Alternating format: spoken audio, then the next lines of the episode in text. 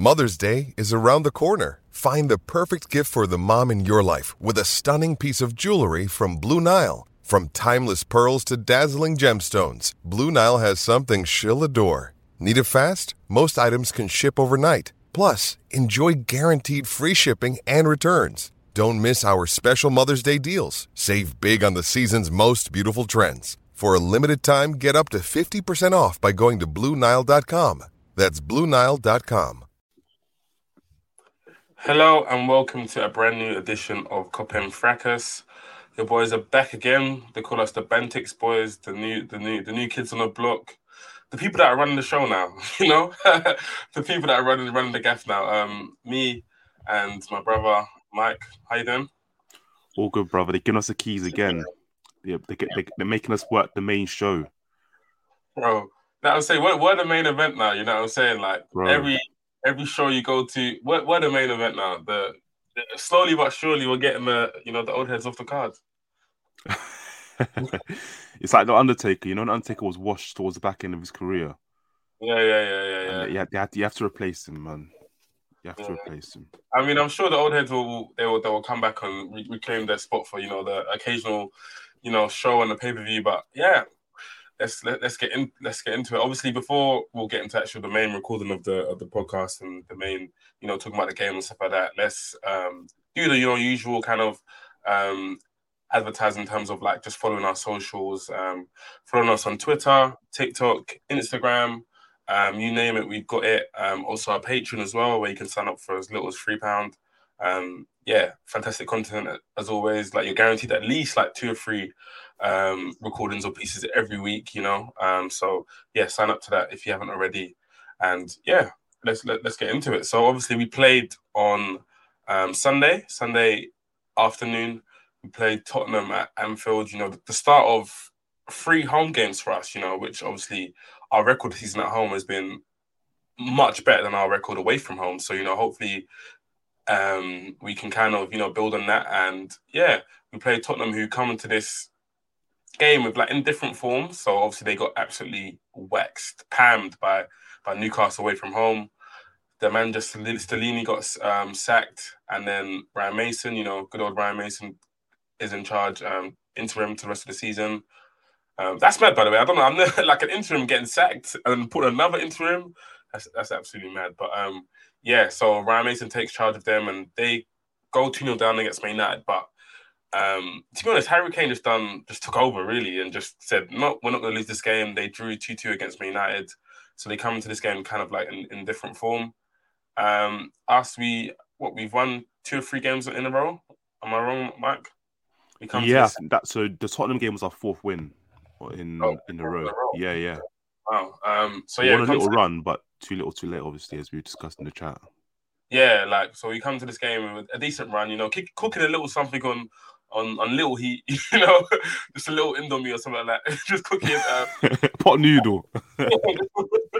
just the pot noodle cooking on on five or six heat, but it's cooking. Um, so yeah, um, we came to this game. Obviously, we thought there might be a couple of changes. Um, you know, there's been quite a little bit of a fixture pile up with um, a lot of games being like, scheduled um, closer to get Geba. But so I think the, the two changes that we saw um, was Konate coming in for Matip and Diaz um, coming in for really coming for Jota. Um, Jota, yeah. so, yeah, for Jota. So yeah, those two changes were the ones made. Um, I think people may might have thought maybe Nunez or Thiago might have got a start, but those were the changes that Klopp opted for. But yeah, how did you feel before the game in terms of the lineup and the result? Ultimately, you know, you, Tottenham. I think when we play them, I always feel like they're a danger to us because I feel like they have probably the two two of the best finishers in the league, if not the two best finishers in the league on the counter. And obviously, the way we like to play, we like to play behind lines. So I always feel like it's not a recipe for disaster, but there's always a bit of trouble when we play them because, again, you always have those two players playing on the break. But yeah, how did you feel before this game, Like, I felt when I saw the team sheet, I felt really excited. Obviously, you know, I'm all in on Luis Diaz in terms of like my stocks in him and my belief in his ability. So to see him start a game, I was excited, especially because whenever he's come on in the last few weeks, he looks really, really sharp. He's taking men on. He's, he's receiving in tight areas and driving. He just he's showing the signs of the play he was before his injury. So I was excited. I was excited to see Elliot in that new in that kind of new role because I feel like I felt before the game anyway that it would it would be a role that suits him quite well, given his skill set as a player. So just yeah. a general, I guess. And I also thought we were going to win the game as the final thing, right? So I was just generally excited to see a good performance, a win as well, because I expected that. Um, and the team was one apart from maybe I would have rested. I was tempted to rest Fabinho, I thought, but I, I can see why he started him. Apart from that, the team was was really really good. Oh, and Elliot Elliot came back into the lineup as well. What did you think about that? Yeah, like I said, it makes sense because yeah, he's someone that the, the manager really likes. Is the first thing, and also. I think his skill set on paper, at least, and again, we can talk about how it works out in practice, but on paper, at least, his skill set suits that advanced oh. right centre mid role now. Yeah, yeah, for sure. Um, yeah, and obviously we start the game like absolutely on fire. I feel like Tottenham, obviously, their confidence is absolutely rocked. And um, yeah, my boy Curtis Jones, you know, uh, I've always had the stocks, even when they Bro, were low. never give up on quality. Never. Bro, that's, that's what I say it now, you know, because I just feel like even when the stocks are low, I always just like some players, they're just talented, like, right? And they have that ability. When you see them on the ball, he's technically good, can go past the player. Um, very good at ball carrying, pulls, um, can find the pass. Obviously, his end product is not always the best, and he's just a very silky, nice player. So, um, yeah, in my opinion, like sometimes quality, yes, they might people go through bad periods of confidence, and um, yeah, they can go maybe not get a game in the team, um, not get you know picked or not have a um, like a constant run in the team. But he has the quality as he's shown. So I'm just very happy that he's able to kind of get these like run of games now and show what he can really do to this team. And yeah, he's obviously scores with a lovely ball from um, Trent, a lovely cross from Trent. He scores with his left foot, sad foot into um, into the net. Um, yeah, and just how good is it seeing Curtis in this new role? And like, what does he bring in this new role? You know, obviously because we know that he's playing a bit higher up as an eight, but what exactly do you think he brings to this team? I think a lot of it is just his quality in possession, his ball retention, where he, he's able to receive it on the on the half turn in tight areas. Like he's really competent at just receiving it, keeping it ticking over. He's a bit like Gini Wijnaldum in that role, in that sometimes you might watch him and you're not watching him and like you're not like in awe of him in the same way you're in awe of Trent when he gets the ball, for example. Like when Trent gets the ball, you're expecting something to happen where he, you know, where he, he passes the ball, etc. But Jones is just a really efficient, technically gifted footballer, comfortable at receiving it in between in between the lines, in tight spaces, and can and, and offers quality when he gets the ball sometimes as well.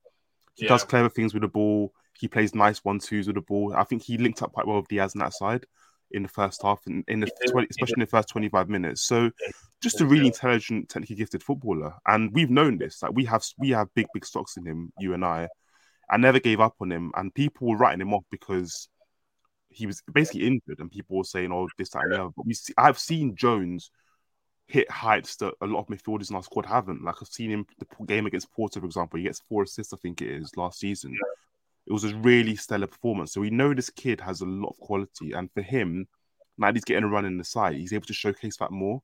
And I think the challenge for him moving forward, even as we sign these midfielders we're going to sign, is to be a useful asset for Liverpool. Because I think if he plays the way he has been playing at the moment, there's ev- there's every chance he starts next season as our number eight, as the left side of number eight, because he someone who comes into the club has to earn the shirt from him, and that's where I think he needs to be. So I think he needs to end the season really, really strongly, and basically make someone a new signing, whoever it is, McAllister, Mount, whoever it is, earn that shirt from him.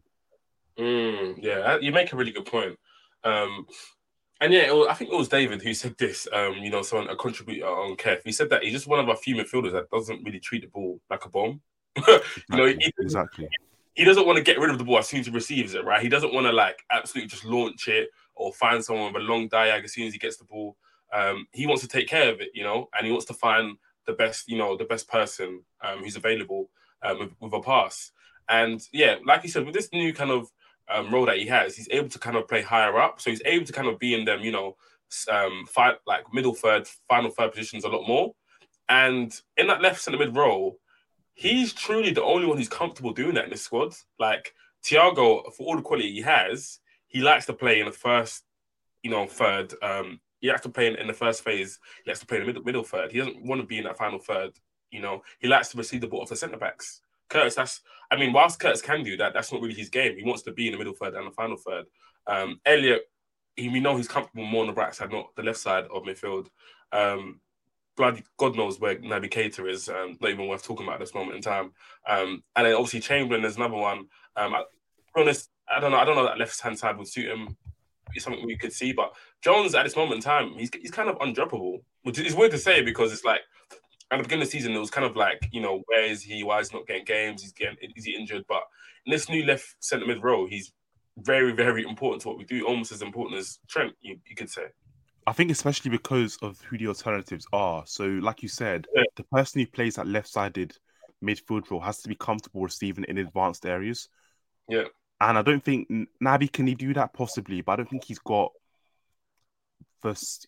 Yeah, I, I wouldn't I wouldn't want. I think Naby's more of like maybe middle phase first, even first phase to be fair player.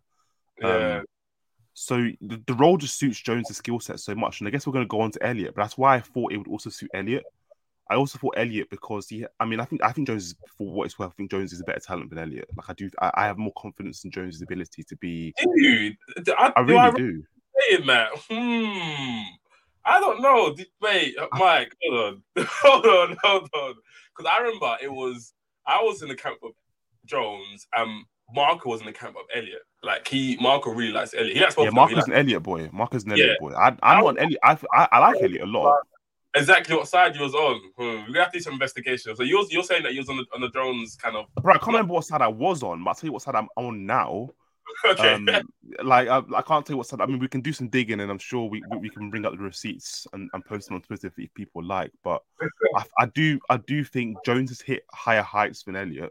yeah, but Elliot's probably been a bit more consistent, maybe, and and Mm. probably reflected in the fact that the manager does trust Elliot a lot. But listen, we're talking about two really good talents here and two players Yeah. that I like. I'm just, I'm just, I just think, yeah, I, I don't know. I, am just, I just really like what Jones is doing right now for us. And, and like I said, that that name, that um, Odegaard just scored another goal, by the way. But that that that role is his basically. It's his to lose. Yeah, for sure. Um, and yeah, the assist again is fantastic for Trent. Um, yeah, what's what is that in terms of his assist? I think he's got six in, in, in April alone. Um, yeah, I think it's five. Is it six? I think it's six in April. Just in the month of April, he's got six assists. Like, yeah, um, just in this new role again, just able to kind of, you know, he doesn't even stay centrally as well. Like, yeah, he starts centrally, but he can drift, you know, into the right hand channel. He can drift. He can, if if the ball, you know, drops loose, he can kind of go and win it. I think he's, he's quite, he's, he's really good at counter pressing. Um, it's a side of his game that people don't realize, but like, obviously at right back, you can't really go to counter press because you'll leave, a, you know, um, a space in behind you. But like I've noticed when he does play in that midfield role, if like you know we lose the ball or like you know um, he has to go and counter press someone, I think he's, he's actually he's quite good at it. But um, yeah, he's just quality on the ball shows again. Um, Diaz makes that kind of near post run, which he does for the second goal. Um, but yeah, Diaz makes that near post run for the first goal, and then he's able to find um, Jones at that back post. But yeah, um, Trent fantastic again. Um, and yeah, the second goal comes about. I think Salah plays it into Gakpo. Gakpo um, crosses it into well, he does really well in terms of combination play, and he's able to kind of you know cross it in before it goes out of play. Um, and Diaz, I love this run by the way. Like when forwards make this run, I just feel like yes, like that's what inside forwards, wingers like. You can get so many goals by just making the out to in run, attacking the front post. You know, if the strikers vacate that area, you know, make that run into that near post and get a tap in. Well, it's not a tap in, but it's, it's a good finish. But you know what I'm saying? Like, I feel like we've seen Salah Mane get those goals over the years, but like there's certain wingers that I feel like you could add this some add this you know element to your game, but they choose to maybe stay central, and stay wide, or stay on the touchline, or just hug you know hug the touchline. But a lot of wingers can just make this run and get so many goals. But it's just nice to see you know Diaz get back into the Liverpool team and be amongst the goals. But yeah, what lovely moment moment for Diaz, right? That cameo, that, well, his performance was just so encouraging, especially in the first 25 minutes. He's so brave. He's so technically gifted. Really good 1v1. And the run for that goal, the goal he scores, is a run I want to see him make more. And I think this shape allows him to do that in many ways because there are times when Jones can hold the width for him and he can make the out to win run that, that I think he needs to make more because it was one of my criticisms of, of him last season as well. As much as as much as I love him, that's really one thing he could have done a bit better last season at times, making an out to win run. But even even last season, for example, I'm thinking of Brighton away, the Villarreal goal in, in the second leg. Like he still does make the run. Just he could easily add five or six more goals to his game if he made the run Yeah. more often. So just really encouraging to see him do it and, and to score the goal. And yeah, like I think moving forward, he would be in my, in my first choice of front three. In fact, the, front, the front three we started um, on on the weekend would be my my first choice front. If we, if we, if we were playing the Champions League final, for example, that would probably be the front three I'd want to see, you know, moving forward. So, so Diaz, like I said, I think one thing we've lacked in our front three is like the guarantee of quality. You know, mm. we haven't had like Diaz available for large chunks of the season. Is obviously really, really good, but again, he, he, came in January and was getting up to speed at times. Jota, yeah. uh, Jota's been out injured for large chunks of the season as well. Firmino's been in and out of the side. So really, the Salah's been the main constant in that front three. And I think moving forward, the more we have, you know, Gakpo available, Jota available, Diaz available, um, Nunez thinks still a project in these in these time and and and, and will hopefully be a, a really big option for us moving forward. But as long as we have those players available, I think will cause teams big problems because they just have undeniable quality. Yeah, sure. And I, I really like that kind of, you know, that triangle of of Diaz, Jones, and and Gakpo. Like at times, it just felt like even Trent as well getting involved. But you know, just a nice combination play. Just Hoopers playing with Hoopers, man. Like you know what I'm saying. Like just very easy on the eye. Just nice little one touches. You know, runs off the ball. Um, and in that first like 20, 25 minutes, we were irresistible. Um, yeah, Romero just doesn't another absolute moment of madness, um, just in terms of him making a challenge that he just doesn't really need to. I don't know why he does it. Um, like he's not as if like we're right in front of the goal. I know it's in the box, but it's it's it's, it's not too close to goal. I don't think like it screamed. He wasn't saving like a a mad, you know, he wasn't saving a goal nothing like that. He just does a moment of madness, and yeah, um, he does a crazy challenge on Gakpo, and Salah tucks the penalty. Um, and at that point, it's it's three 0 You know, you, you think we're comfortable you're thinking maybe like you could you could run up the scoreline in terms of it being the six or seven. Um, but yeah, we just I don't know. We you kind of take our foot off the pedal. I feel like we get a bit bored, you know, um, and we just we stop attacking, we stop doing what we was doing, and we just kind of let the game kind of meander out. And yeah, what did you think about that kind of period? You know, when we scored the third one, and it just the game kind of went a bit flat, didn't it? It's one of the big football cliches, but it almost was too easy for us because yeah Tottenham offered like in the first 25 minutes, they're as bad as any team has come to Anfield in our lifetimes. Literally, like they're that bad.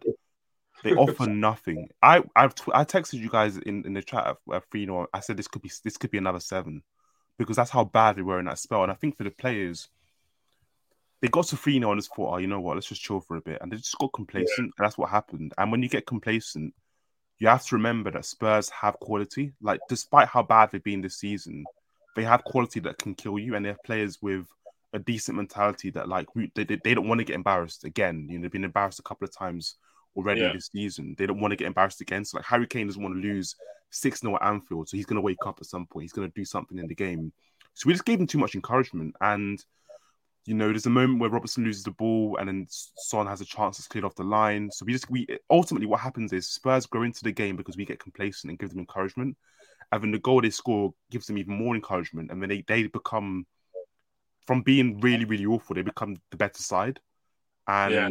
it's really really weird. But I kind of I have some sympathy for our players, given that it was just one of those games that was just so easy that yeah. they just naturally it happens. You let your foot off the gas, um, and they just you know just chilled for a bit, basically. Again, and again, you can't do that at this level when players like Son and Kane are around because, we, like we said, they have quality. But when you go 3 0 up and it's that easy, I, c- I can kind of see how that happens, if that makes sense.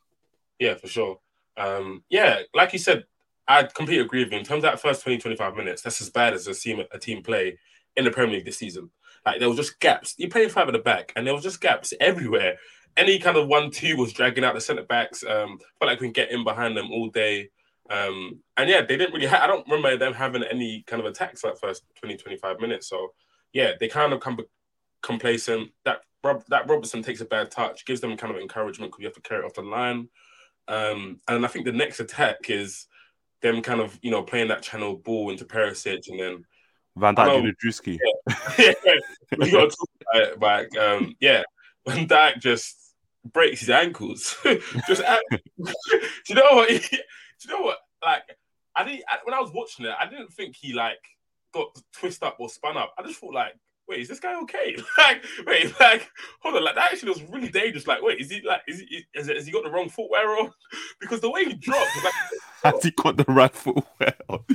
It was he badly bro. misjudged it, bro. He badly bro, misjudged like, it. So bro, the drop was insane. It's like he's, his arm is touching the floor, his arm, his knee. It's like he's got shot. I've never seen I've never seen a player drop like that before. It was like, insane. So big as well. So like to see a big man just drop, like it's literally like he got shot. And he got like someone had a shotgun to shot his leg.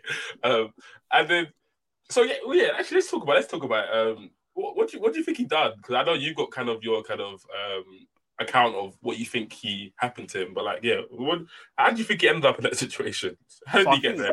I, ba- I basically think Van Dijk is still adjusting to the fact that he's not the Van Dijk of 2019 or to even 2020, where if a ball's played down the channel and Van Dijk's racing a centre, uh, a forward or a winger, he's winning the duel in most cases.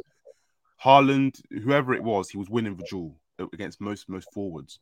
But now he's not as quick. He looks a bit heavier on the turn when he when he's chasing down a winger, when he's chasing down a loose ball down the channel. And wingers are beating him now. I talk about the Mbeumo moment all the time. And he hasn't been that bad on the turns in, in recent weeks. He's been a lot better. But even then, what happens, I think, is he tries to he, he thinks he's gonna get to the ball before Perisic. So he's sprinting. Then he realizes, oh my gosh, no, I'm not. And then Perisic shifts him, shifts inside and uses Van Dijk's momentum against him. So he just drops basically.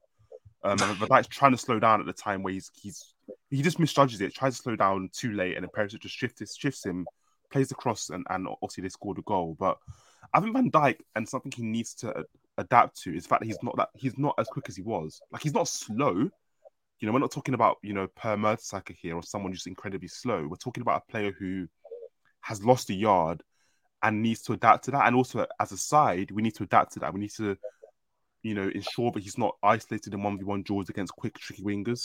You know, because a lot of times he might be caused problems in those draws. Like he's not the Van Dijk of 2019, like I said. So I think for us moving forward, there needs to be more protection for him down that right hand side. I'm holding midfield is very dynamic, and I like the links to Ugarte, who I'm sure we'll talk about. Um, and yeah, just changes. Just, just we need to understand that this is a new player obviously a player still with loads of quality. You know, I'm not writing them off at all. Van Dijk is still a, a, quality player, but he's just not the player he once was, and and, and that happens. Age catches up with all of us. He's had an ACL injury, which is a career-altering injury, and he's getting older, so he's naturally not going to be as quick as he was. And I just think we need to understand that. Yeah. So you're saying like this new Van Dijk, like he just did, he didn't need to sprint, you know, to get to get to the ball first. He doesn't need to win every single the channel. He doesn't beat every single player like he like he used to in one v ones anymore. So he's not Superman anymore. Basically, he's yeah. not like he needs and to understand he's not Superman anymore. Most central defenders in that position would you know get across and just jockey or whatever, and just you know kind of slow Perisic up so that defenders can support him. But yeah, like you said, I feel like he's not Superman anymore, so he doesn't win those duels straight away. And yeah, I feel like when he tries to slow down, that's when he drops. I, like I, generally think he slips when he tries to slow down. I don't. No, bro. He, I think he's, he's he's sprinting and then he's trying to slow down too late because okay. he tries to win the ball and then Perisic gets there before him, and then he tries to slow down at the point where Perisic gets the ball, and then he slips, and then Perisic just uses that momentum against him, and, and it looks like the memes have been very very funny to be fair. Like the Twister meme, the Michael Jackson meme, they've been very very funny. Yeah. So I, I, listen. I'm, I'm all here for the memes. We're gonna give Martinez and, and have the memes about him you got to give as good as you can take, you know. So yeah, for sure. The memes are the memes are the Drewski one killed me, man. That, oh, that too funny, too that funny. Was, that was actually funny. It was generally the same kind and of. And the Vince McMahon one as well. um, but yeah, so um, what? So we go into half time, three one. Um, warning signs, but you're kind of thinking, okay, you know, they'll come back out. Um, and yeah, patting it up and, and fix up, patch ourselves up. But yeah, I think the thing about football, the momentum, like it's almost like you can't stop it. Um, and they kind of get a flurry of chances. So I'm thinking, okay, after some of these chances, we're gonna kind of wake up. I think Son hits the the post um, from I think outside the box, you know, a nice right foot shot, hits the post, doesn't go in. And then a free kick, I think um, Romero hits the post as well. So again, we're just getting warning signs, but yeah, we just look a bit rash and just a bit shaky. Um, the defense just didn't look as assured as it once um, as it normally does. I feel like the I don't I can't really blame the midfield too much in this game. I just felt like you know when like a ball goes into the channel one, then maybe like a Konate or like a Robertson just clears it, and then you know it just gives opposition hope instead of like maybe just touching it down, giving it to Alisson, then we start again. Like you're just dealing dealing with like stuff that you would normally deal with, kind of dodgy, and like it was just giving Tottenham hope. You, do you know I'm coming from there? Yeah, like, exactly. Like, like I said, and then just they pounce in it, and then they get confidence from that, and they're just they're just getting momentum and just building like. And I think we just need. I think one thing we need to realize is that Tottenham was still vulnerable. So we just need. I think we, what we needed to do is just play the game we were playing in the in the first twenty five minutes, and that's easier said than done, of course. But just go at them. You know, yeah. just be brave like we were in the, in the first twenty five minutes because they showed, and I think they've shown over the course of the last couple of weeks that they can't deal with that kind of pressure and that kind of quality. But I think, like you said, once momentum shifts in the game, it becomes a bit weird because the crowd are a bit nervous, thinking, you know, if they score another goal, this game could shift. So the game enters a really weird state where we don't really know what to do. Do we manage the game and try and defend our two goals, or do we try and press? And it just becomes, I think, for the, the oh, first 20, 20 minutes, the first of the second half, are just a bit weird when it you watch is. it back. It just, just feels a bit weird. Yeah, and I feel like even Klopp subs, I feel like he still wanted to score some more goals because he brings on obviously Nunez, he brings on Jota, um, and Henderson. Bro, I want to I want to ask you about this, by the way. Like, why do you think he? Do you think he thinks Gakpo can't play ninety minutes in games because he always brings him off? Is it because we have options on the bench, or like what do you what do you make of it? Because I actually think because he has Gakpo helps the helps the ball stick at times, and when we take him off, sometimes we lose that focal to make it stick. Away. I think it's just so he wants to give people like you know like our best players are our forward players, right? And I feel like he feels obviously doesn't feel bad for bench Nunez, but like it's one of them ones where it's just like, okay, Nunez has to come on at some point and Jota has to come on at some point. I don't know why it's like that because I think it should depend on the game state, but like it's like he's giving them minutes no matter what the game state is. And yeah. it's just because like I get they are what we bought them for a lot of money and they are star players, but like it should really depend on the game state. Nunez is not the type of player, in my opinion, that you bring on Mother's Day is around the corner. Find the perfect gift for the mom in your life with a stunning piece of jewelry from Blue Nile. From timeless pearls to dazzling gemstones, Blue Nile has something she'll adore. Need it fast? Most items can ship overnight. Plus, enjoy guaranteed free shipping and returns. Don't miss our special Mother's Day deals. Save big on the season's most beautiful trends. For a limited time, get up to 50% off by going to BlueNile.com. That's BlueNile.com um, when you're holding the lead because, like we know, he's quite erratic. He causes chaos, um, and like obviously he wants to run. He wants to try things on the ball, right? But then when you're um, ahead, you want to kind of make the ball stick, like you said.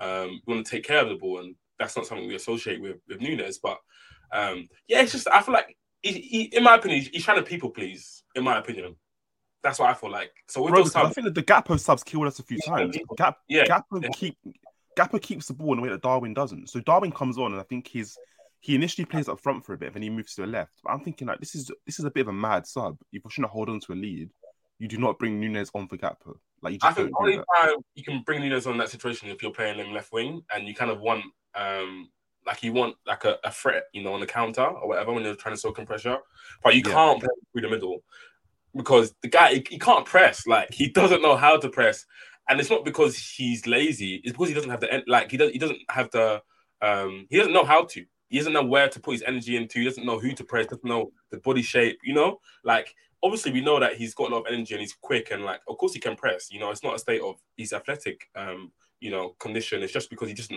know how to. He doesn't. He's not trained to press yet. Um, in the system. So I feel like he's very he's quite lax and he doesn't use his um energy in the right areas when he's pressing. Um, and yeah, he tries things on the ball. He's quite erratic. Um, and yeah, I just don't think it was was a great sub um, at all. I thought Henderson for Elliot that made more sense because it felt like Elliot wasn't really in the game. We can talk about Elliott now, but I know. I just feel like every time he would get the ball, maybe he'll get like shrugged off or like he'll get closed down. Um, he just didn't really look too comfortable in the game, um, which is weird because we thought that kind of right, maybe like it's, it's a right attacker midfield, right eight position would suit him, but he might be rusty. I'm not too sure, but I don't know that right midfield position, right attacking midfield position didn't really suit him. Why, why do you think that is, Mike? Bro, I just, I just don't like. I just, I don't think Elliot and Salah on the right works.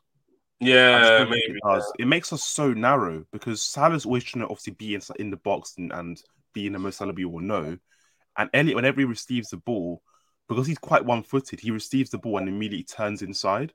Yeah, right. Sometimes against a team like Spurs, do you do want the pitch to be a bit big at times especially when you haven't got like Trent down that right hand side overlapping anymore.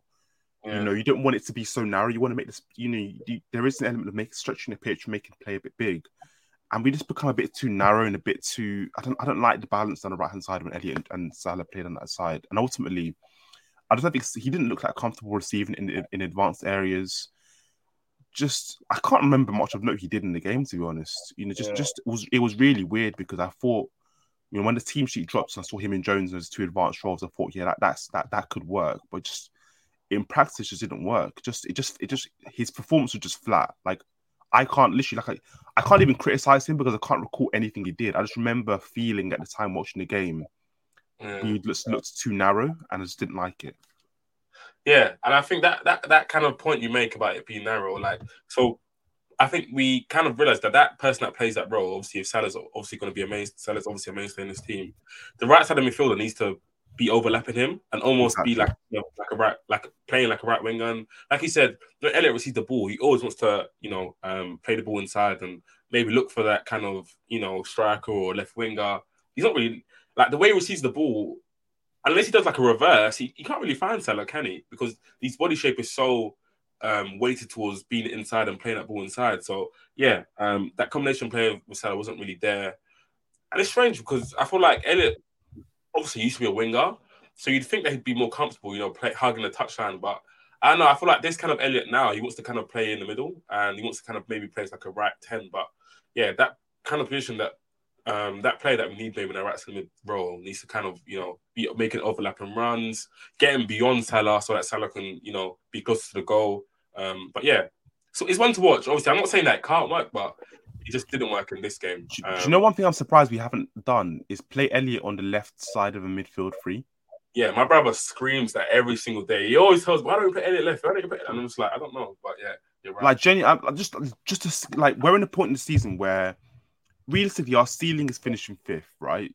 If, Yeah. Europa League football. We haven't got much to lose. Like so, I think I'll, I obviously want to keep winning games, and I think it's important we keep winning games. But also in doing that, try things out for like ten minutes in the game, even just see how it works. See how it see how Elliot does on it because I think Elliot will be would make us less narrow obviously if he plays on his natural side on the, on the left hand side. So it's something to. I definitely think it's something we should try out at least for a spell in the game, even if it's like twenty minutes in the game. Just see how it goes. Yeah, it makes sense for sure. Um, I definitely agree with you. But yeah, obviously Tottenham they get another goal um, through Son. Um, what, what, what was the Son goal like? Oh, oh yeah, Romero plays like a really good pass actually. Um, He's got that in the locker, by the way. He's got a nice little diag in the locker, I think. yeah, he. I thought he had such a terrible first half and a really good second half. Um, but yeah, he plays like a really nice um, pass into Son. Son's free in that channel, and then he um, sides foots it into the net. And then as soon as it goes free two, by the way, I know that they're coming back. Like there's just if you know football, you know there's no stopping that momentum. Last ten minutes, Tottenham versus Liverpool. I knew it was going to go to three three. Um, but yeah, what, what on during the game and like on commentary, obviously watching on Sky Sports, Neville was talking about how like Konate was very incredibly rash and um, he just wasn't feeling with confidence and he was kind of erratic that game. What did you think of Konate's performance? And yeah, did you agree with Neville's kind of statements about him? This is a segment that German Dan Dan Krug's going to be listening to very very closely. I'm sure. uh, they're going to be. This is that them clipping this up, listening to it. But no, I, I, to be honest with you, it wasn't Konate's best game. But I also think we have to understand that this new role he's playing is interesting to put it mildly for him in terms of the responsibility he now has because responsibility he now has is covering the entire right hand side of the defense at times where teams already targeted that side because Trent was there and Trent obviously isn't the best 1v1 defender as we all know but there's even an even added incentive to target that side now because Trent is even vacating that position Trent is literally playing like Pirlo right now he's purring he's playing really well on the ball he's controlling games for us but in central areas. So Konate's been asked to cover not only the, the striker at times, but also a left winger or a left back who comes that into that channel. And it's a lot for him. And I think he's still learning what he can and can't do in that space. And I think because Konate's at the peak of his physical powers in terms of quick, he's he's the quickest he probably will be, he's strong, all of those things. He tries to win duels sometimes in that area where he, he probably can't win because you know there's only so much one man can do.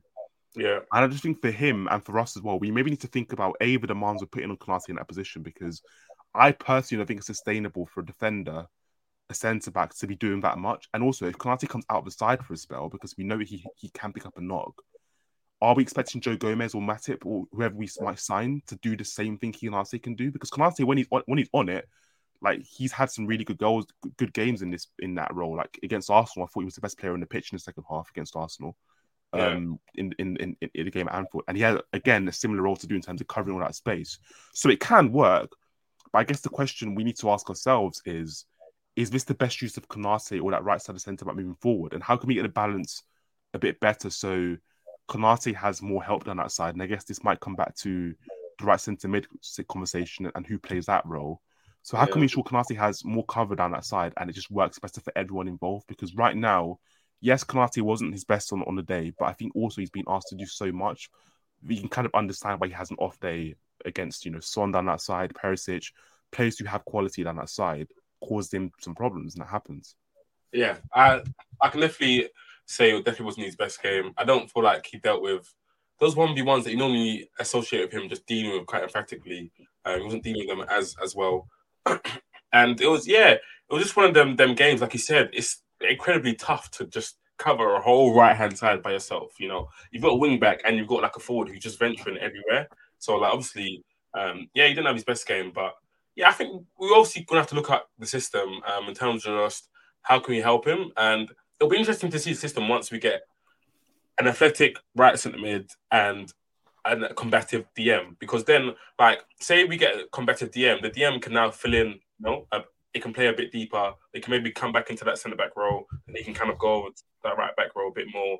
Or, like, you know, the right centre mid role can maybe play a bit further back and, yeah, they can help him. So, um, yeah, it's just definitely one we have to look at. In the system right now, boy, there's a lot of demands of him because, like you said, he has to cover a whole flank, and he's not a fullback. He's a centre back at the end of the day. You know, he doesn't want to be in them wide areas the whole the whole game. Whilst he can do it, he's he's, not a fullback. So um, yeah, yeah, definitely one that we have to look at for sure. But yeah, he definitely didn't have his best game. But I thought the whole to be like even Robertson as well. I thought Robertson was was quite poor that game as well. Um, he gave Tottenham a lot of encouragement um, with that kind of. I feel like he had a lot of loose touches, just pressing where he really shouldn't be pressing. Um, yeah, I, I just feel like he's. We know that he's obviously like a, like a he's he's a, he's a bunny in terms of just having that kind of energy and just running around constantly and just you know being like buzzing around. But in that left centre back role, I feel like there's just more, some more like there's more subtlety to it, and there's more like it's more about you know playing that first phase, being comfortable, and just staying solid as, as a trio. But like we know, Robbo, he wants to run, he wants to get beyond, um, put crosses in the box. But yeah, there's just a bit more subtlety to that role. So um, yeah, I think that's one to watch as well. Um, I think again, like a new DM would help that um, as well um, in terms of filling in there if he does go forward. But yeah, I feel like Robertson, not that obviously I want to criticize him, but yeah, I feel like sometimes does do these performances and I feel like people have already made their mind of Robertson, right? Everyone thinks that Robertson can defend, or everyone knows that Robertson can defend, and I feel like he not that he gets off lightly, but like we're, we're more, way more likely to put the blame on someone like a Van Dijk and Trent for these performances than Robertson. But Robertson does make these mistakes as well, you know. He does, and I think you know this new role for him is interesting because a lot of stuff Robertson does at his best is play on the run, he's up and down the flank, but there's, there's a level of poise and composure and subtlety yeah. in terms of both defending and going forward that role requires him now. So yeah. I just think at times he was receiving it in the first phase and just trying to drive with the ball. And at times it's just about picking a pass, keeping the ball, keeping it ticking over. And then defensively, you need to be a bit more alert in terms of because you're playing as part of a back three at times You need to be more alert to runs in behind and sharp movement and just the little subtleties of defending. He just wasn't really attuned to on day. He just had an off day. Like I think Robertson's general level defensively and going forward has been in the grand scheme of our season not too bad. But he had an off day. Like I think a lot of people are like digging him out now and saying, "Oh, like you know, Robertson's this, Robertson's that." Like I think we go too far and people are gonna start writing him off and stuff. Like I think we need to calm down. Like, he's had an off day has he had his best season for us? Of course he hasn't, but who has? Like, you know, uh, he just had he had an off day. He has had some off days this season as well. I'm not denying that, but like I wouldn't write him off. I just think again, like with this whole system, there's an an adaptation process. Robertson's gonna because Trent's moving in this area. Robertson has to be a you know a bit more defensive at times. All of these things are gonna take time. But I Yeah. think it'll be worth it in the end because I think the way Trent's playing, I think the big payoff for us is in this new system is we're getting the best out of arguably our second best player, if not our best player, maybe in Trent. So I think all we all need to like stay calm, let Konate, you know, figure out that position and let us figure out how we can make that position work for him. The same with Robertson, the same with even the right side centre midfielder. And hopefully with the additions we're going to make in the summer, things look a lot better. But again, it's going to take some time, and I just we need to be patient. Yeah, for sure. There'll definitely be some adaptations, you know. When you play a new formation, right? Obviously, it will suit some players, but like some players, they're going to need to adapt. And yeah, I definitely, I definitely agree with you on that. Um, and yeah, obviously Tottenham, they get make it three two, and then as soon as you saw that Richarlison sub, you just knew. there we go. You know, Richarlison coming on at Anfield, um, former Everton player, um, hasn't scored a goal, a Premier League goal um, this season. You just knew, okay, of course, this is going to be the game, right, where he gets his goal. Um, and yeah, he does score. Um, it's, got it's got, it's just like a weird free kick because obviously I know they, they put the ball in and then like I saw I saw Nunez like doing like an overhead kick. or Bro, I was so confused about how Nunez's foot ended up near Richarlison's head. Like, I, I, when I saw the replay, I was like, "What on earth is he? How? Hey, how- what's That's he my doing?" boy, man. That's my boy. That's my boy Nunez. Like, fam, like instead of you to track your man and just make sure that you're ahead of the ball, man is doing an overhead kick to try and clear the. So even if your foot got to the ball, how are you gonna clear it with an overhead, kick? But yeah, it was just the most. It was the most obvious striker defending a set piece reluctantly thing ever. Like he doesn't want to be there defending his own box. He just wants to be, you know, just vibing on that left hand channel, doing his own thing. Like he, he had, yeah, he had no desire to defend that set piece properly. He was like, you know, oh fuck, he's gone. Oh fuck, oh fuck, oh shit, he's actually Yeah. coming. And, yeah, he just tries to clear it with his with his foot, but doesn't get to it. Um, but Richarlison obviously gets gets ahead to it. It bounces and then goes over Alisson, and you're thinking, ah, like it's happened. It's three three. We've let a, you know a, a three goal, you know, um, goal, and yeah, it's just we're just thinking like, damn, like how have you obviously let, let Tottenham come back after being what so comfortable in a game? Like we said, almost too easy. Like it being so so easy and we've let um, Tottenham come back into the game. The momentum just, yeah, it was all in their favour. And we didn't do enough to stop it, to be honest. And like just making the Milner sub, like, oh, bro. that like, sub doesn't work sometimes as well. It's one of those subs that, in theory, bring on an experienced head works, but he's the one that gives the foul away, a stupid foul away.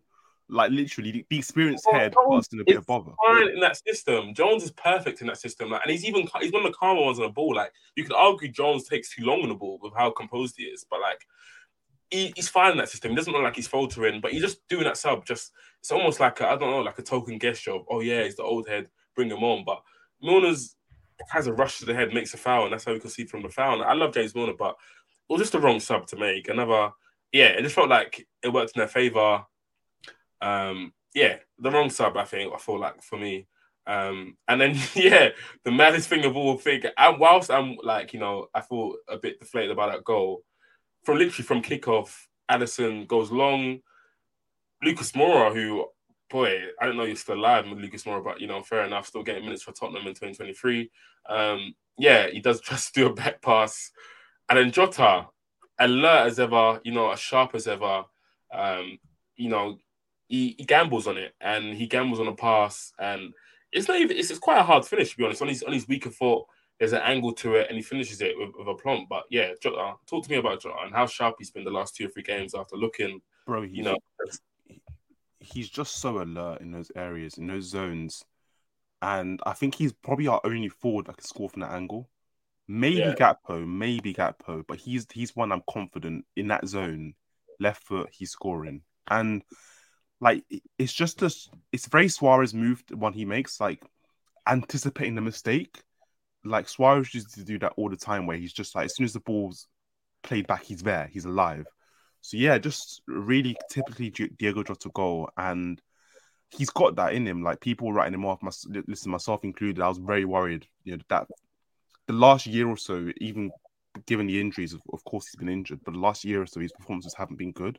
So it's really, really, really encouraging to see him looking sharper, to see him looking quicker, to see him, you know, making the runs he used to make and just finishing the way he used to finish as well. And it's a shame he might be out for the game tomorrow. I hope he's on the bench or something because he's a sort of player that if the game tomorrow is like really tight and supposing it's nil nil, you trust him to produce a moment, to be more alert than a defender in a moment, to be more sharp than a defender in a moment. He's that sort of player that just is so sharp in his mind, um, and often see something that you don't you don't see in terms of the way he moves quickly. So it's a real shame if he's not playing tomorrow. But yeah, for me, I'm just so encouraged to see him back to his best and back to the play that we all know and love because moving forward, and I think next season, if we are going to challenge for a title, I think Jota is the sort of player that you can imagine scoring the first goal in the game or scoring the equalizer in the game because he's just so sharp.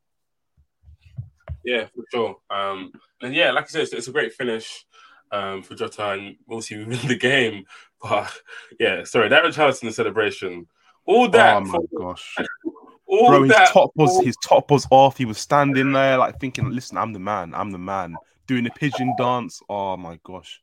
And Son it was so sweet, bro. It was so sweet when you know the camera panned to him. As yeah. soon as it goes four three and his hands on his head, I'm like, yes, I need that. I need that. You know that? What's it called? My blood thinks he's got it. yeah, my blood thinks. What's my What's my blood doing?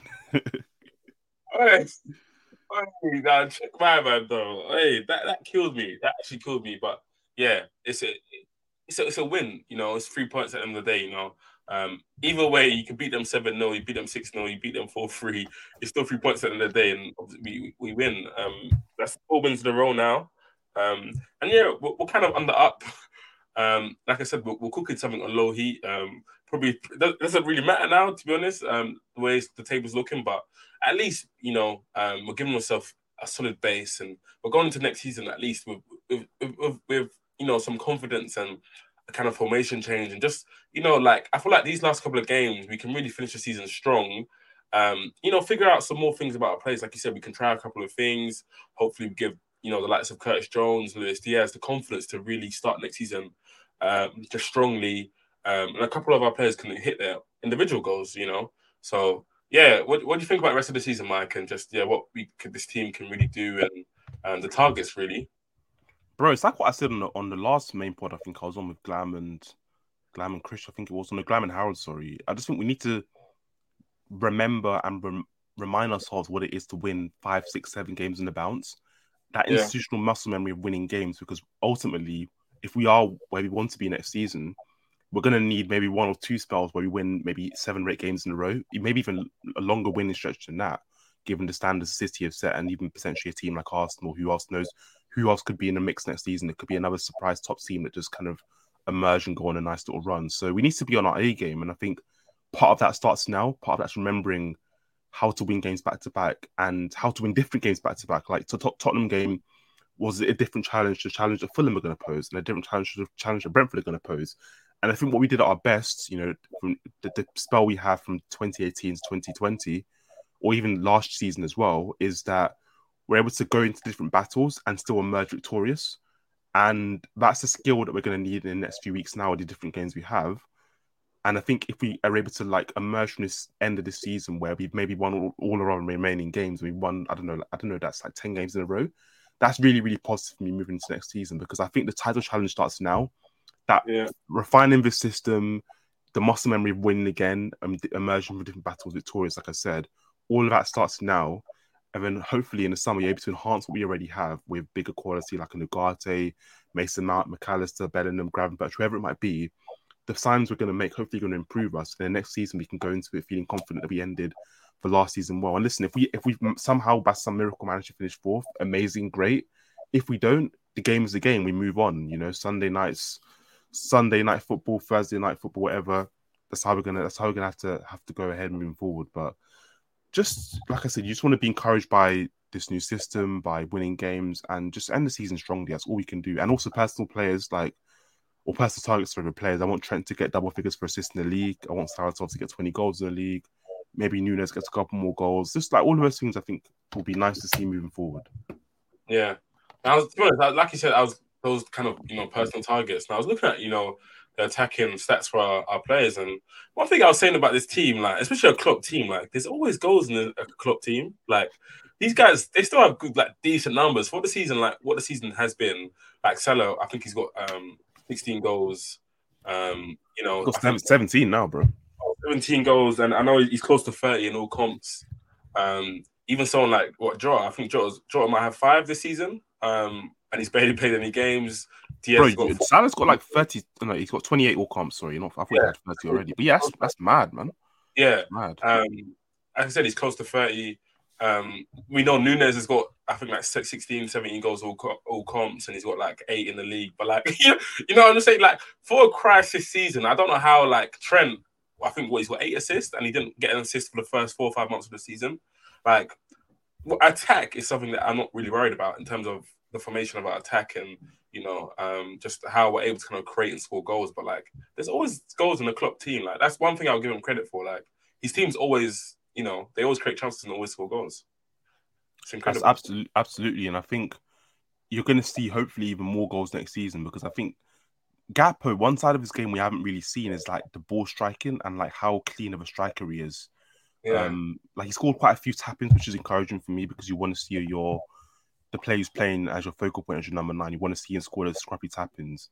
But moving forward, I think there's every chance he could get into like he could get into like 12 to 15 goals in the league next season. So yeah. I'm really encouraged by our attacking options next season. Even like Nunez, who I think has fallen down the pecking order, he has goals in his game. Like he might not score 25 goals next season, but I wouldn't be surprised if Nunez emerged from next season with, you know, again, 15 to 16 goals in all comps. So that's encouraging, man. That really is encouraging. And the fact that we have that firepower and hopefully yeah. the challenge for us is to keep them more fit next season because missing Jota and Diaz for large chunks of the season, yes, we have big problems, but missing them for so long this season was obviously always going to hurt us, man.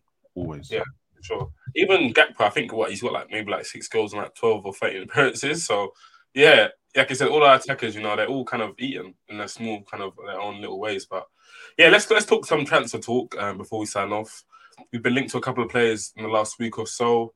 The Ugarte links have got stronger. Um, oh, bro, I'm so happy about this, by the way.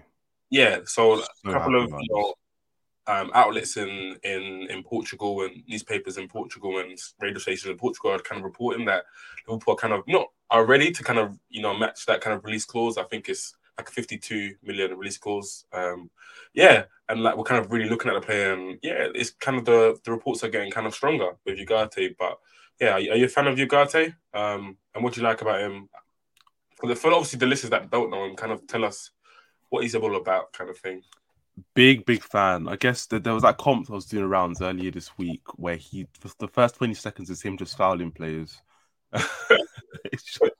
he just basically the first 20 seconds just him being a bozo for no reason, just shoving players and stuff. But I think ultimately, if we sign Ugarte, we are signing a combative midfielder who is very competent on the ball and also fairly press resistant. You know, like yeah. I'm not saying he's bloody like Iniesta or Xavi, but he can wriggle his way out of like out of out of the press in a way that maybe Fabinho might not be able to. For example, if Fabinho's even at his peak, wasn't the sort of player that would like just evade the press with with, with, with that kind of subtlety that I've seen Ugarte do at times. So a really well-rounded midfielder. He reminds me a lot of Mascherano, and I think that's not an easy comparison to make. But in terms of the combativeness as well as the quality in the ball, I think we're signing. Hopefully, if we do sign him, we're signing a player that can win duels, which is something we've missed in, the mid in the middle area. Um, is dynamic, can cover ground, but also we're not sacrificing the quality on the ball, which I think is really, really important. And I was saying to you guys, one thing that separates City from us at times is that across the pitch, they have players who are just ultra confident on the ball. Yeah. Like just they're able to like even sometimes when we try and press City, they just play around our press sometimes because they just every player is so comfortable under pressure that you know they don't mind. And I think moving forward, we need to get into a position where across the the, the ten out of four players, you know, players are just you know comfy on the ball, like just comfy to play under under pressure, comfy to receive under pressure, all of those sorts of things. Um, so yeah, I think I'm really encouraged by Ugarte in that sense. I just think Ugarte just makes so much sense for us because I think the best number six you could possibly sign is is Caicedo, but it's probably not realistic given our financial budget this summer. So if you're going to sign one, Ugarte seems like just the best value option on the market. So yeah, like I, said, I, don't I know you're all in as well. I know you have big stocks, and I think me, you, and Fahi basically spoke this into existence because yeah, the links started to emerge after all of our chats in the group chat. So I know you're a big fan, so I'd love to hear you speak about him as well. But I'm all in, man. I'm all in. Yeah. So like, you know. I've been hearing about him for a while. So like, we've been obviously we've been linked to Matheus Nunes for like a couple of seasons now. Um, and a couple of midfielders in that kind of league. Obviously, Palhinha was in that league. Um, Florent, Florentino Luis is another player in that league um, that kind of you know has been linked to other clubs. But I've been hearing about Ugarte, but I haven't. I'm, I didn't really watch him up and close until probably the, the game at Arsenal. So obviously, I know they play each other in the Europa League, and in that game, this really impresses me. And people are going to say he got sent off in that game. Yeah, I know he got sent off in that game, but before that, you know, he, him get sent off, I feel like it was a really, really good performance. Um, he was just super aggressive, like someone who just wants to win the ball at all times. And I feel like he dealt with like you know just Xhaka, um, Saka, all these kind of plays like this. Like anytime he was getting duels with them, he wasn't kind of you know he wasn't shirking out of them. He was winning it. It was really comfortable with the ball. I think he took one shot. I don't know if it hit the post or like um, the goalkeeper made a great save or whatever. And I was just like, whoa, this guy is actually really good technically as well. Um, so yeah, he, he really impressed me that game. Um, his, his red card was funny because it was like he got yellow card quite early on, and he was still not shirking out any tackles. He was still going for it and going for it. it was just like, yeah, this guy's gonna get set off. this guy's definitely gonna get set off. Bro, he commits to duels even yeah. when he got a yellow card in the same way he would without a yellow card. Yeah, I kind of like it, but also think like it's a bit crazy.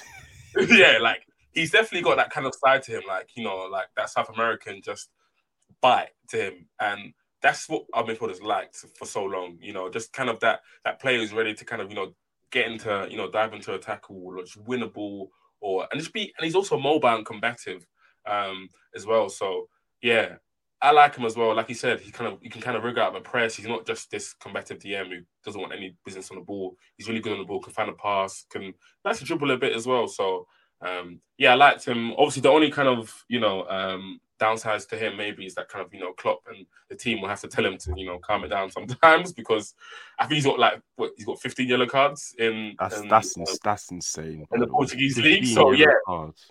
that tells you what type of player he is, and just in terms of just loving you know a tackle. But yeah, we know Liverpool players, right? Our type of players, they're not ones to you know get yellow cards necessarily. Like you know, Fabinho's probably the one who picks up yellow cards the most, but I don't think he's even on 10 yet. So yeah, you know, I feel like that's something Klopp can kind of coach out of his game. But yeah, I, I like him. Um, hopefully, it makes kind of sense. Hopefully, we can kind of you know get the door over the line. I feel like that's probably.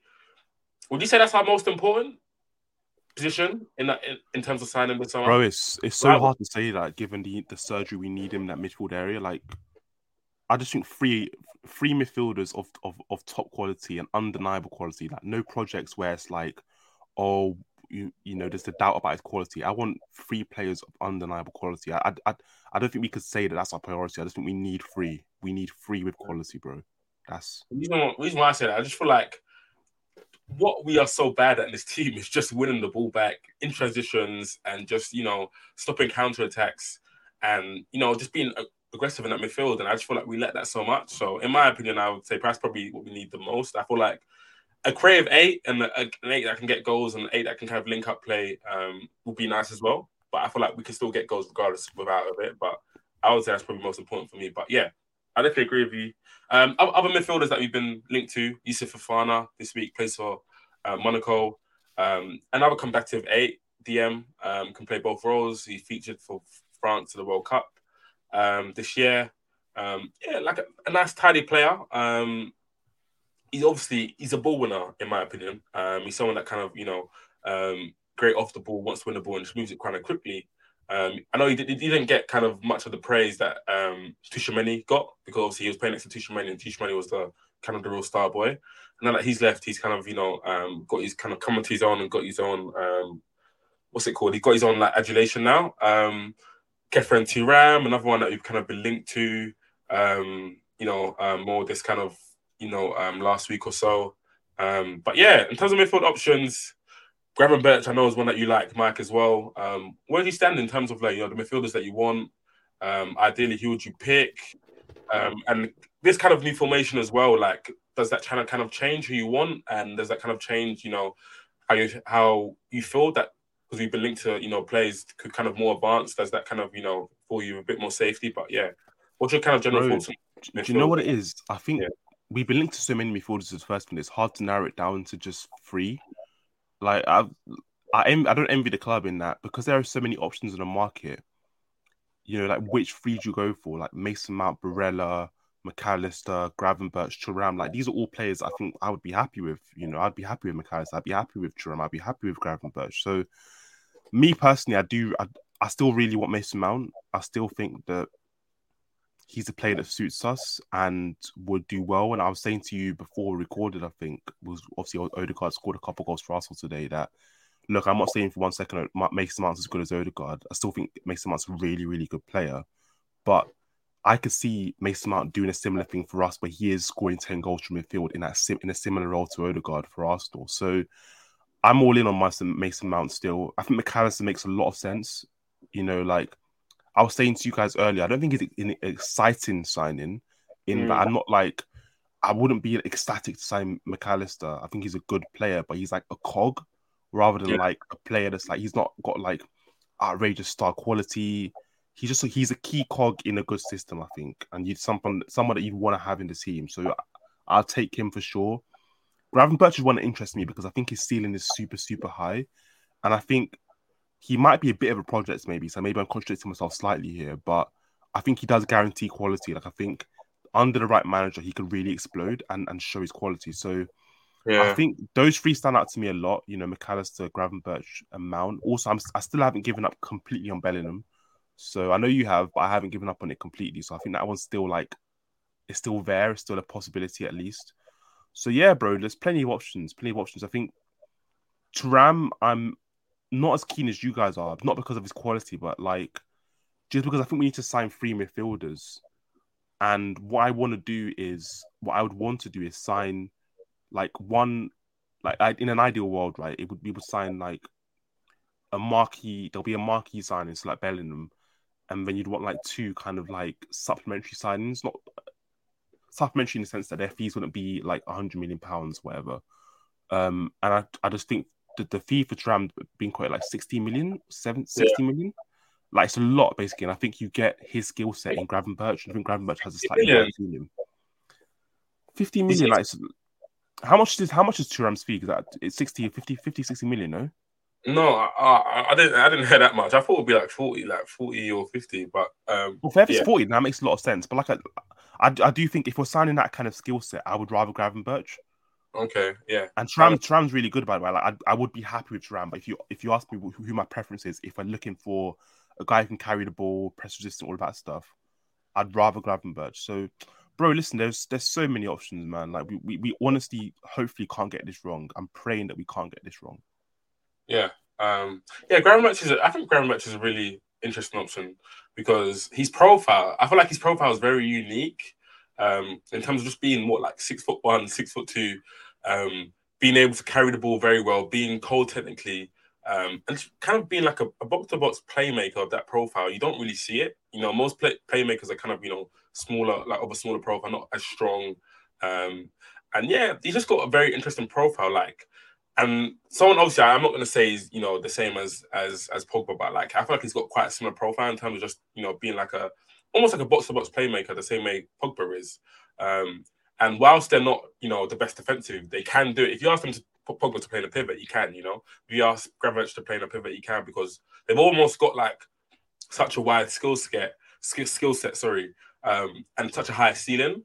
But you know, there are some you know concerns in terms of that kind of work ethic and that kind of um, you know um, being able to maybe spot um, you know runners and being able to you know not turn off defensively. So Gravenberch, like you say, I feel like he's a very interesting um, prospect, and I feel like his next move now is very very um, like is is very very important and it's very like um, it, it's very big. You know where he goes, the next manager kind of plays under because like you said, he's got he's got very high ceiling, but yeah. Um, I'm with you in terms of just like there's so many options out there, and I just feel like like just please don't get this wrong. You know, we shouldn't really end up, you know, um, I don't know, having them like just with the wrong options and maybe having not buying a mobile midfield. You know, if you end up with like I don't know, for example, like a Tielemans or like a Ward Prowse or like you know, there's I just feel like there's so many good options. We shouldn't really end up, you know, at end the window feeling like underwhelmed or feeling like did we really improve this summer? You know, um, but yeah, it's interesting to see. I feel like these links make a lot more sense now, you know, um, this new formation because we were yeah. saying that you know we wasn't really linked to a lot of DMs, but like Mateo, even someone like Matheus Nunes, who I'm not as sold on anymore, but like Matheus Nunes, Bro, he wouldn't fit the new shape. I don't think Matheus Nunes. I think he would. Do you think? So where would you play? Because I don't think he's. I think he likes to come on to play and that he receives it in the middle third and carries it. Got a very similar profile to Jones, like very similar profile to Jones. Maybe, maybe you're right, bro. Maybe you're right. Uh, they like to carry the ball. They're very tidy on the like, you know. Uh, maybe Jones is a bit better, and I think I'll trust maybe Jones a bit more in the first first phase. But him and Jones, I feel like I got quite a similar profile just in terms of they like to carry the ball a lot, um, and they're very tidy on the ball. They like to try things, and yeah. Um, but yeah, we've been linked to a lot of advanced eights, and I feel like this formation it, make, it, makes a lot more sense. But yeah, I know we obviously we got a game tomorrow. Um, we're playing Fulham. It Feels like the games just don't stop. It's a game at home, um, and yeah, Mike, like, would you be looking to rotate the team? Would you keep it the same? Um, what, what do you really think about that Fulham game? I think there has to be an element of rotation in that because we have another game on the weekend. You know, you have to be yeah. conscious of that. So you potentially might want to bring you'd bring Henderson back in. I think. Yeah. The defense, I think, has to go again because I don't think there is much scope for rotation given the quality options beyond, you know, Robertson, for example. I'm not keen on seeing Tsimikas anytime soon. So I think the defense, I think the rotation needs to happen in midfield and, and in the front three. So I would actually, I, I if Jota, the news about Jota comes out today, I would have started Jota instead of Gakpo. So I would have mm. started the front three of Jota, Nunez, and Salah, and then brought Gakpo on. But given that Gakpo, given that Jota's not fully fit, you probably are in a position where you might have to start the same front three or bring Nunez in for, for Diaz. But yeah, I would make a few changes rather than like wholesale changes. I bring like two or three players in. Thiago, I don't think is fit to play the game. I, I, I think that's the report anyway. So yeah. I guess your ability to make like big, big changes is also inhibited by who is and isn't available. But just one or two changes in midfield. Henderson should come back in. I think, yeah, Nunez probably comes in for Diaz. And then maybe bring someone else in the midfield. I don't know who, but yeah, I wouldn't make like big, big changes. What about you, bro? How would you line up? Yeah, um, I kind of agree with you. Um, I think you know Matip might come back in. You know, considering he had a great, a good game against West Ham. Do you think? Yeah, because he got like he got dropped after the West Ham game. Uh, it was also it was because the players came, but based on performance, he didn't really deserve to get a dropped. I thought Matip was kind of good against West Ham. Um, so I don't know. He might he might come back in. Um, and Konate didn't have the best games against Tottenham as well, but we'll see. Um, and yeah, this will definitely come back in. As we, as we, you know, I don't think Elliot done enough to keep his place, so this will definitely come back in. I would like to rest Jones to be honest, but we don't have the profile. We don't have. We don't. No one else can play that role as well as he does. Yeah. So we don't really have the profile to rest him. Um, and Bro, Joel's funny. Just for pure vibes, I'd play. I'd give Ox like sixty minutes. You know, I'd be tempted to give him sixty minutes. Like, I can imagine him down that right hand side of the role doing. That's something. true. I can imagine him right. cooking something. Yeah, that that, because you know you'd overlap Salah, um, and he obviously comfortable in that kind of right mid space, so that would suit him. Um, the front three, yeah. So depending on how Diaz feels, I would go again with that front three. But like, if it's a thing where it's like, you know, we're not sure about Diaz's fitness, then I'll bring Nunez maybe off the left. I wouldn't play Nunez through the middle. Um, play him off the left maybe, but if not, I would like to keep it the same. But who knows? Obviously, I know Fulham have got a lot of injuries right now, suspension. So Mitrovic is out um, for basically assaulting the ref or whatever he done. Um, I know um, Pereira is obviously out injured. He's a big player for them as well. Um, I think Williams out injured, so they've got quite a few injuries. So and it's at home, so I'm expecting the three points. I'm expecting a win, but yeah, let's see. Let's see, really. Um, but yeah, Mike, it's been great pod- podding with you as always. You know, um, always a pleasure. Yeah, bringing Bantics to the mainstream, bro. Exactly, my bro. Exactly. But yeah, um, we'll be back probably with, uh, a post match pod tomorrow on our Patreon. So tune into that, and yeah, peace.